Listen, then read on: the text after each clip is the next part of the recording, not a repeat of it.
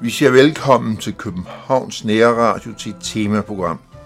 Og emnet det er øh, Selskab for Bibelsk Arkeologi.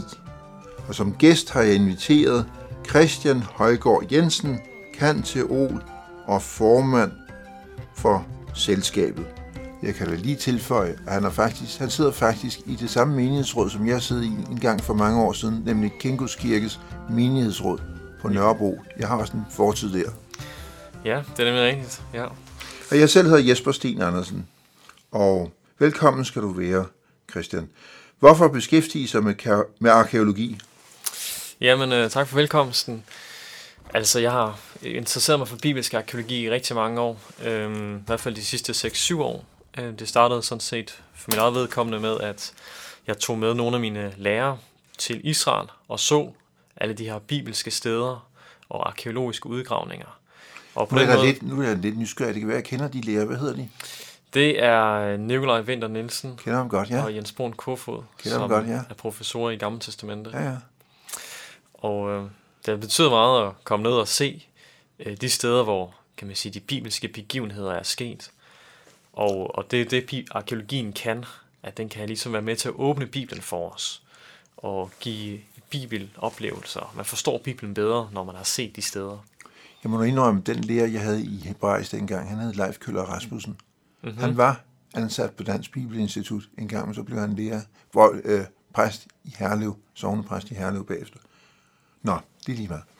Øh, er der nogen grund til at tage ned til Israel og grave jorden der? Ja, det synes jeg. Det synes jeg bestemt, der er. Øhm, altså, det er jo ikke nødvendigvis alle, der skal gøre det, men altså, der er en hel del, der gør det.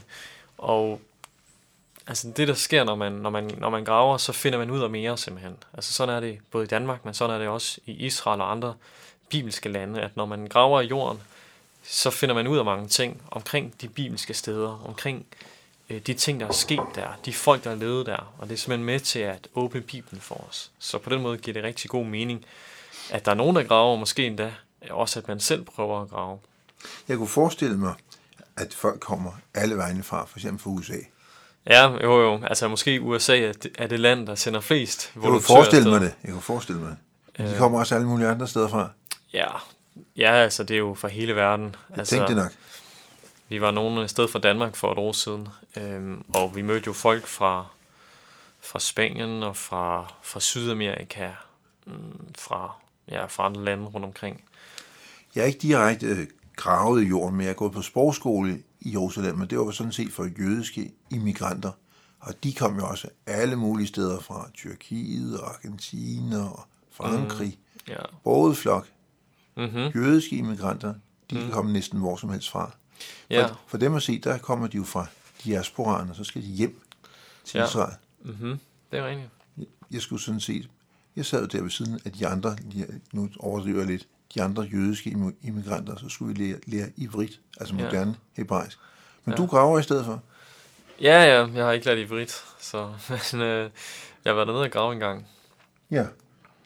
Er det ikke frygteligt varmt at grave i Israel, men det, der er jo ret, ret varmt dernede? Jo, jo, altså det, det kan jo være ulideligt varmt. Da jeg var nede for et år siden og grave i Shiloh, som ligger på Vestbreden, så, så startede vi rigtig tidligt om morgenen, hvor vi står klokken 4 om morgenen, og ja. så begyndte vi at grave klokken 6, fordi så kunne man jo nå at grave i hvert fald i 4-5 timer, inden det blev for varmt. For omkring frokosttid i juni måned, så er det jo enormt varmt. Øhm. Jeg også engang måtte stå op klokken 4 om morgenen. Det var fordi, jeg havde et, øh, et job, med, hvor man skulle øh, levere aviser til folk. Og det var også en tidligere morgen, ja. det foregik. ja. Den, Avisbud, tak skal du have. Ja, jeg skal ja, også op klokken 4. Ja, okay. Jamen altså, sådan er det nogle, nogle gange. ja, måske. Tidligere op, tidligt på færre. Ja. Nå. Øhm, får man så noget ud af at grave i den jord der? Ja, det synes jeg. Altså, vi, øh, vi, vi havde som sagt den her tur til Chilo for, for et år siden, hvor vi var syv danskere afsted for at grave. Mm. Og vi fik jo rigtig, rigtig meget ud af det. Altså, for det første finder man jo mange spændende ting. Potteskov, gamle knogler, som er flere tusind år gamle. Øhm, og så lærer man rigtig meget omkring hvordan, hvordan har man boet dengang, hvordan var livet dengang. Man lærer rigtig meget om, om den civilisation, der var der. Nu bliver jeg lidt ironisk. Er der virkelig noget sjovt ved at grave og grave, så finde en gammel potteskår? Ja, det kommer nok lidt an på, hvordan man har det med det. Altså for mig var det bare enormt spændende, fordi at man jo graver i, man graver i noget jord, som er uberørt gennem de sidste flere tusind år. Så de sidste, der var der, det var de mennesker, som levede der. Og øhm, for mit eget vedkommende er det ekstra spændende, når det har noget med Bibelen at gøre. Altså det er, lidt, det er, det er spændende at, at grave potteskår frem, som er israeliternes potteskår, dem som man kan læse om i de gamle testamenter. Føler du dig lykkelig, hvis du finder en gammel knogle eller sådan noget? Jeg ved ikke, om, om, det, om, om, om, øh, om det er nok til at gøre en lykkelig. Jeg tror, hvis jeg fandt noget guld, så ville jeg blive lykkelig. okay. Har du været med til at finde noget seriøst, jeg lige vil sige? Øhm, jeg har ikke selv fundet noget, der sådan har ændret verden, men altså, ja, det sted, hvor jeg gravede sidste år, så i et par uger tidligere, eller en uge, ugen før, eller sådan noget i den stil, der fandt man faktisk øh, noget ret spændende. Der fandt man øh, et granatæble, øh, et meget lille granatæble i keramik. Og øh, det er ret vigtigt, fordi altså, granatæbler forbinder man med templet og, og øh, hele, kan man sige, det religiøse område.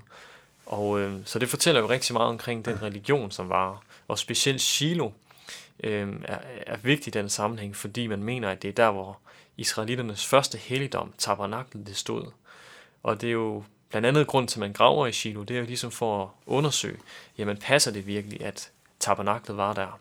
Og der kan sådan et granatæble være med til at øh, fortælle mere om, hvad der var på det her sted. Det var godt, du sagde, det var af keramik, for ellers ville det jo være rødnet op for længst. Jo, jo. Altså, man finder ikke meget, øh, man finder ikke meget træ, man finder ikke øh, papir for eksempel, eller papyrus, altså man finder... Alt forgår. Alt forgår jo, øh, selvom det er et tørt klima, så forgår det jo trods alt det meste. Men altså keramik, øh, metal, øh, knogler, de, de Der kan være håb om, at noget bliver bevaret, hvis det er ørkenklima. Ja, ja, altså det mest kendte eksempel er jo øh, dødehavsrullerne, som man fandt i 50'erne, øh, helt nede ved, øh, ja, nemlig ved, i ørkenen ved det døde hav. Og der fandt man jo masser af papyrus og, øh, og skin og sådan noget. Øh, og det kunne blive varet, fordi at det var så tørt et klima. Måske skulle vi tage et stykke musik.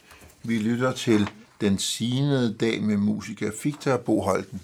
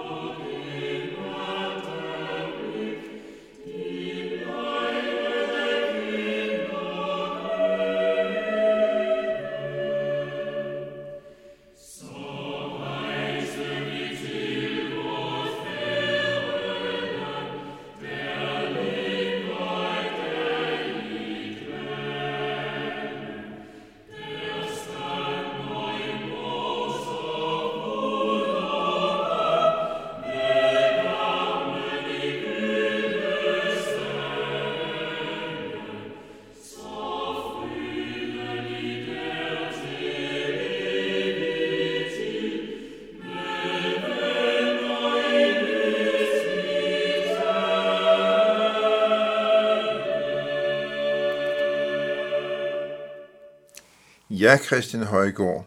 Når du deltager i sådan en udgravning, hvor, hvor mange er der så med i sådan en udgravning? Altså mine deltagere? Ja, altså, altså den udgravning, jeg var med til, der var, der var rigtig mange deltagere, men det var også den største i Israel. Der var jo over 100 volontører, måske 150 volontører i løbet af de fire uger, hvor udgravningen stod på. Så det var, det var kæmpe stort, og øh, det var næsten et, hvad hedder det, øh, altså det var et, et mesterstykke at få, få alt det til at gå op med alle de frivillige og øh, alle de ting, der skulle gøres. Okay, øh, og hvem, er der sådan nogle professionelle, der, der de giver sig, du skal grave det, eller hvordan? Ja, ja, så er man inddelt i sådan nogle, øh, nogle teams, og ja. man har, øh, man har nogle vejledere, eller ja, øh, hvad hedder det, supervisors, på, på hvert team, der, der ligesom har, de har altså ansvaret for, for en lille del af udgravningen. Og øh, så fortæller de jo, hvordan man skal gøre, og hvor man skal grave hen, og de kan også forklare nogle, altså, hvad man finder, øh, og øh, ja, egentlig i det hele taget sådan forklare lidt om, hvad, hvad det er, man graver efter. For, for som volontør, så ved man jo sjældent lige præcis, hvad der er, man sidder og graver i. Men det er der så nogle, nogle eksperter, der ligesom kan hjælpe med. Ja. Hvordan foregår sådan en udgravning? Står du der med hakke og spade, eller hvad? Ja, ja, altså det er jo, det kan jo både være en, lige fra den største hakke, hvor man øh, hugger nogle kæmpe sten over, for at få dem op af udgravningen. Men det kan jo også være, at man sidder med nærmest bare en pensel, og øh, prøver at børste støvet af et potteskov, eller noget andet, man har fundet. Og så er det jo alt midt imellem, altså det er jo øh, små skovle, skeer, øh, små hakker, som man prøver lige så forsigtigt at få, få jorden væk, og, og så man kan se, øh, om der kommer et nyt, et nyt udgravningslag, om der kommer en mur, eller om der kommer noget, noget keramik, eller hvad der dukker op af jorden.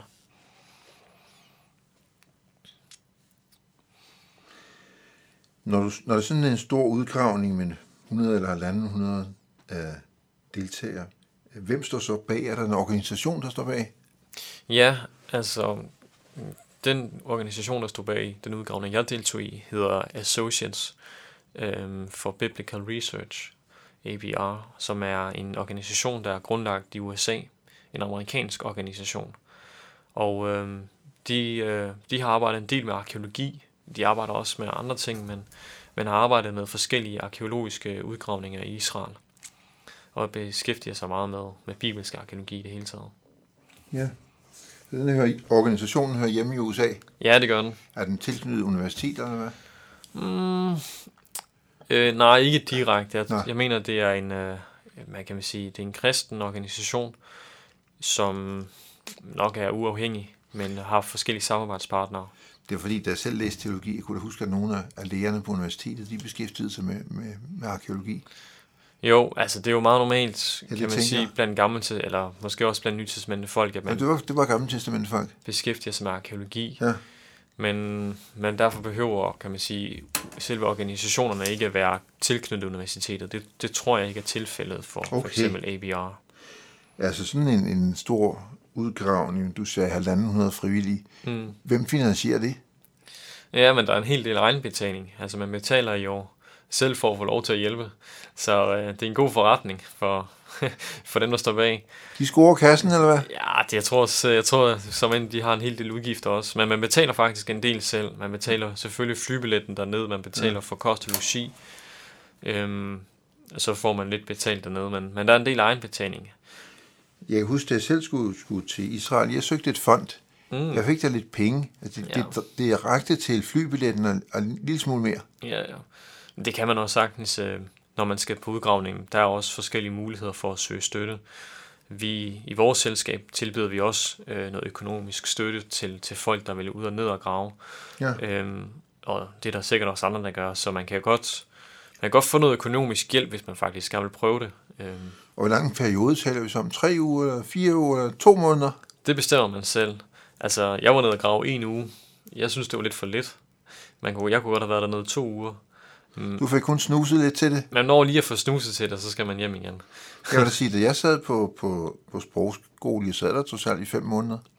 Ja, men øh, det er nok også noget andet, fordi vi skulle ikke lære et nyt sprog, vi skulle heller ikke nødvendigvis lære arkeologi og til eksamen i det. Man kan i hvert fald sige, at man kan ikke nå at lære sprog på en uge, det kan jeg garantere. Nej, det tror jeg heller ikke, man kan.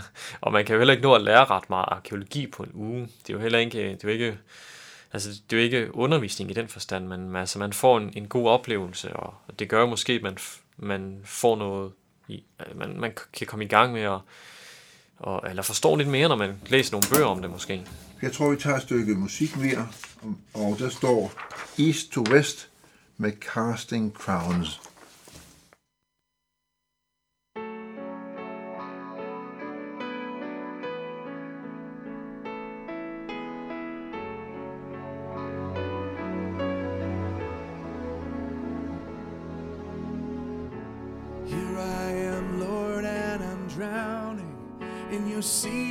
Forgetfulness. The chains of yesterday surround me.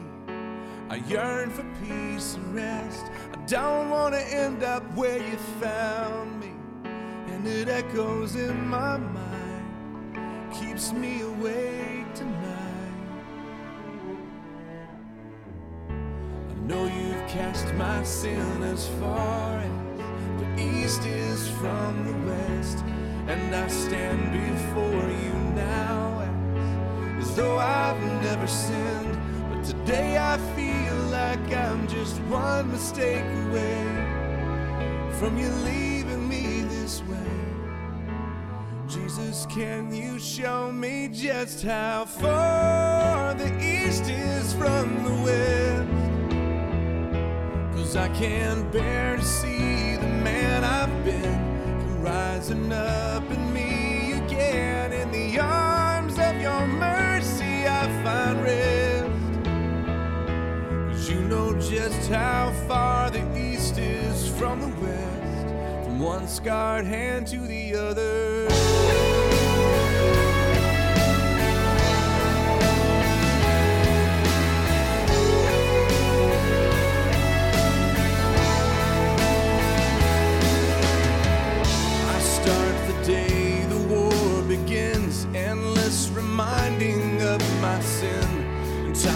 Time again, your truth is drowned out by the storm I'm in. Today I feel like I'm just one mistake away from you leaving me this way.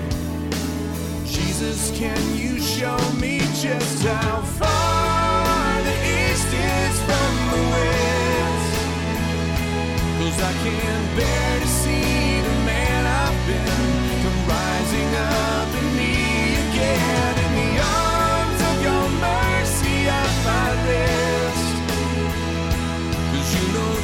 how far the east is from the west. Scarred hand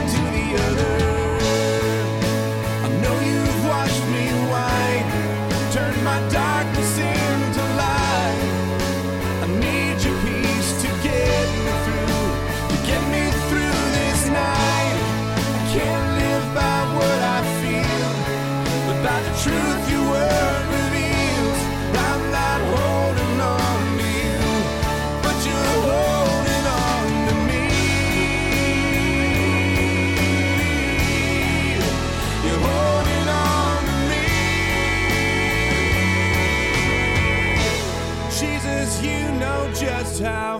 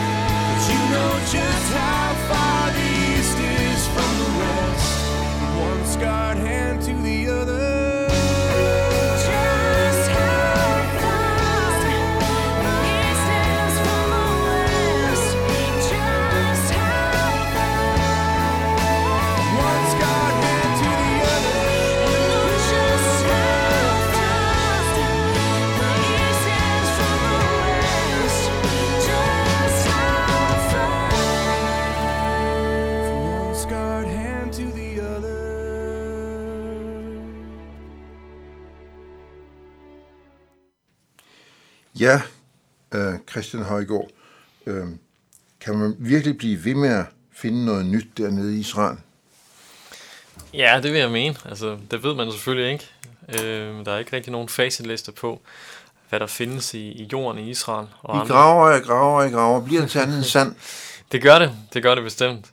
Altså mange steder har man jo kun udgravet små, eller ganske få procent af, af hele, en- hele en hel by. Så der er rigtig meget at komme efter.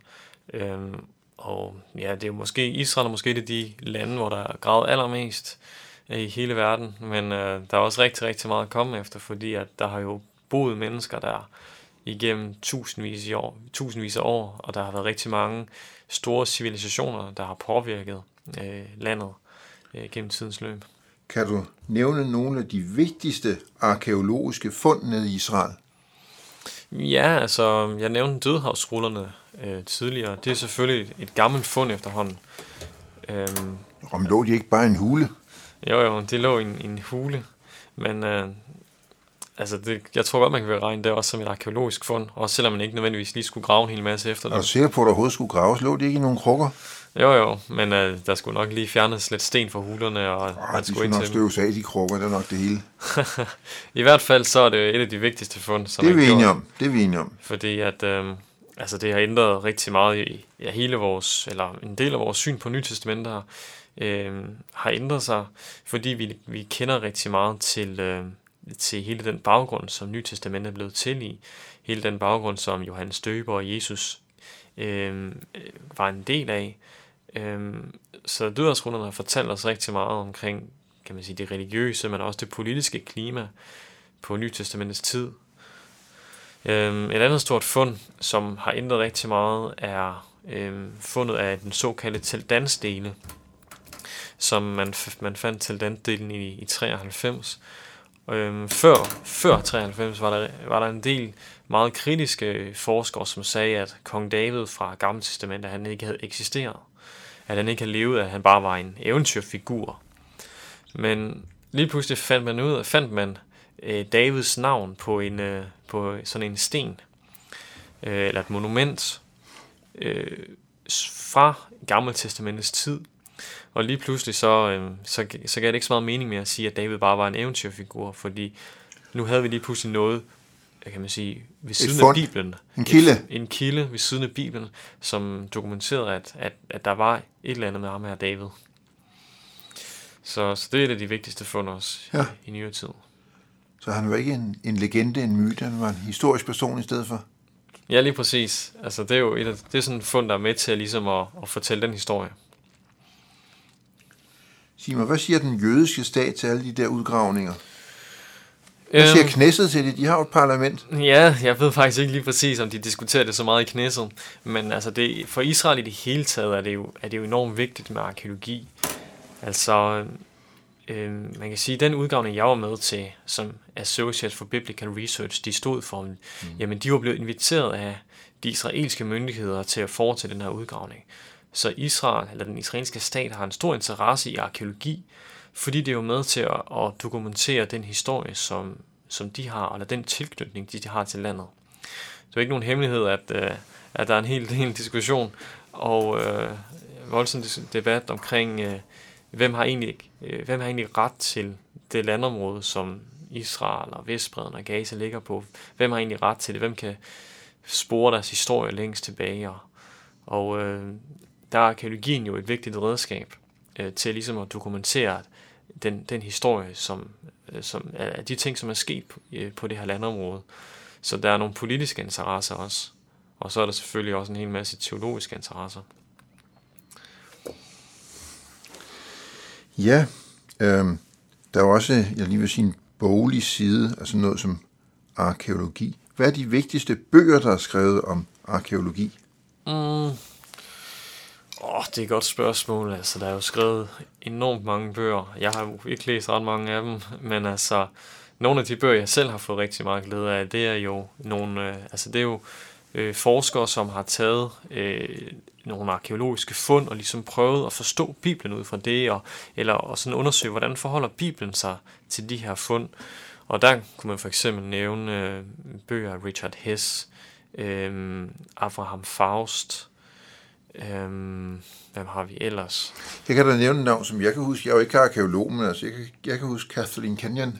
Ja, Jo, altså jeg ved for, jeg kan ikke huske, om hun har skrevet en bog, men Men jeg har da set en, synes jeg. det er meget muligt. Øhm, men Hun har jo gravet dernede. ja, Det er der mange, der har selvfølgelig. ja, men hun gravede i Jericho. Ja, netop. Og- Det var Jericho, rigtigt. Ja. Og, øhm, jeg, er ikke, jeg ved faktisk ikke, hvor vigtig den bog er, men altså, den er sikkert Det ved jeg heller ikke. Jeg fik den ikke læst. Jeg købte den heller ikke. Nej. Men de har jo meget inde i Bethesda. ja, det er rigtigt. Man, man kan ikke læse dem alle sammen. Nej, og der bliver hele tiden udgivet nye bøger, så det kommer lidt an på, hvad man interesserer sig for. Hvis jeg skal nævne en ting, øh, som en lille skjult, øh, ikke så skjult reklame for vores, øh, for vores selskab, så udgiver vi et blad øh, fire gange om året. Og det er selvfølgelig ikke nogen bog, men, øh, men det er et rigtig godt sted at starte, synes jeg, fordi her får man lidt nyheder om, hvad der sker med bibelsk arkeologi, man får lidt baggrundsartikler, og det gør så også, at, øh, at man måske får inspiration til, til hvilke bøger skal man så læse. Vi tager et stykke musik mere. Gud søn har gjort mig fri med Elisabeth Leinum Lind.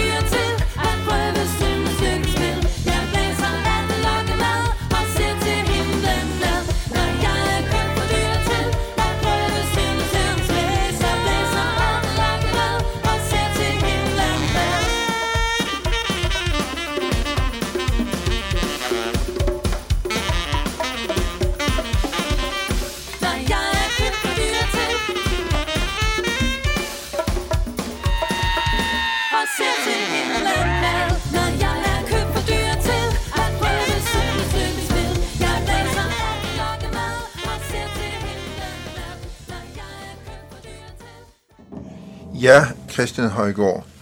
Sig mig, det der med arkeologi, er det ikke kun for nørder?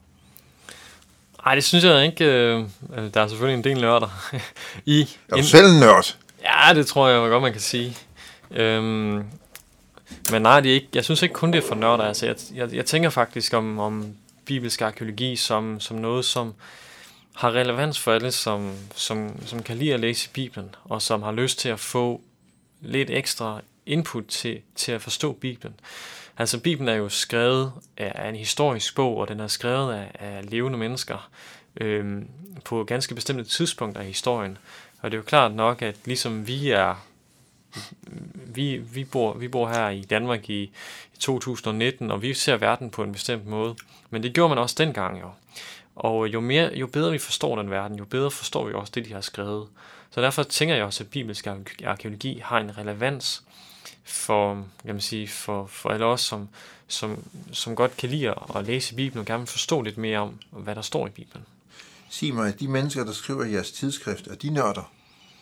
Ja, altså det, det tror jeg godt, de vil sige. Hvor har de deres kompetencer fra? Jamen altså, vi har både teologer og arkeologer til at skrive. Vi, altså, vi, øh, vi, vi, vi inviterer jo nogle af de bedste til at skrive for os. Noget af det skriver vi selv.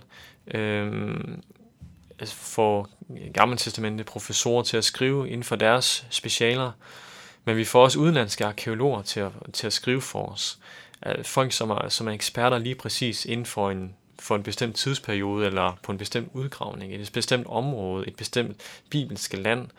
Øhm, og dem får vi til at skrive for os. Så vi vil rigtig gerne bruge nørder, men det er vigtigt for os, at, at vores nørder, kan hvis man skal kalde det på, sige det på den måde, at de kan finde ud af at, øh, at kommunikere, sådan at, at almindelige mennesker kan forstå det, fordi det nytter ikke noget at være, være utrolig nørdet, hvis man ikke kan formidle det, som man faktisk ved. Så, så derfor er formidlingen jo også vigtig. Hvor mange er i jeres selskab? Jamen, vi, er, vi har cirka 1000 medlemmer. Så det er sådan set øh, et okay stort selskab. Nok større end de fleste tror.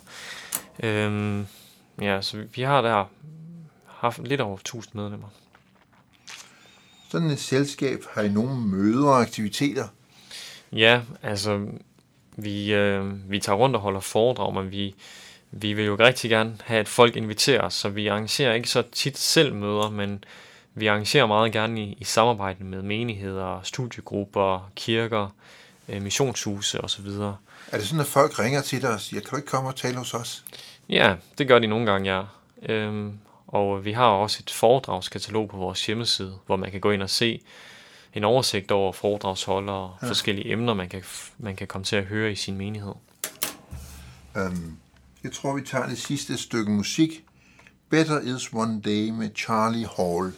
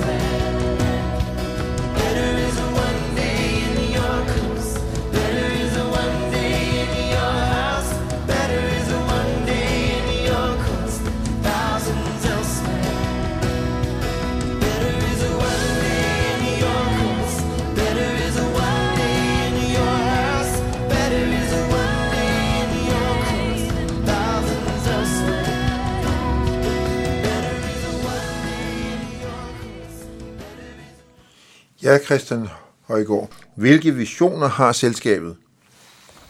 Altså, vi har, vi har grundlæggende to visioner. Øh, den ene, det er, at vi, vi gerne vil gennem vores arbejde være med til at underbygge, at Bibelen er troværdig, som, også som historisk bog. At øh, det, som Bibelen fortæller, er historisk troværdigt øh, og pålideligt. Øh, og det kan, man- det kan man bruge, bruge arkeologi til, blandt andet.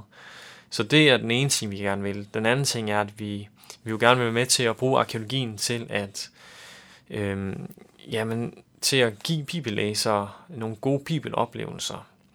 Øh, det har jeg allerede været lidt inde på, det her med, at, at de ting, som vi finder øh, arkeologisk, øh, arkeologiske fund, kan være med til at åbne nogle bibeltekster, øh, skabe nogle aha-oplevelser, når man læser. Øh, og det vil vi rigtig gerne være med til. Øh, så, så det er ligesom de to ting, øh, som, som vi har højst på dagsordenen. Hvordan er selskabet organiseret? Jamen, vi er organiseret med et repræsentantskab, som er valgt for en treårig periode. Der sidder omkring 30-35 mennesker øh, med lidt forskellige baggrunde. Øh, teologer, øh, ikke-teologer.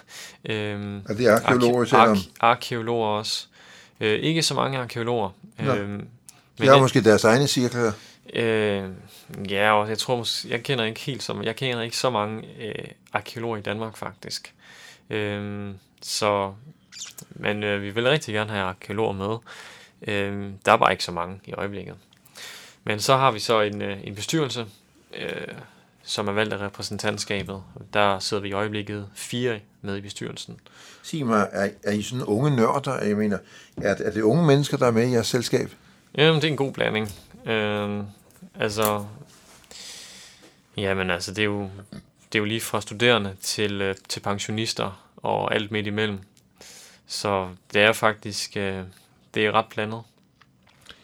Ja, ja. Er der ikke noget med, når Dansk Bibelinstitut, at de begynder undervisning, de, de tager de unge med ned til Israel?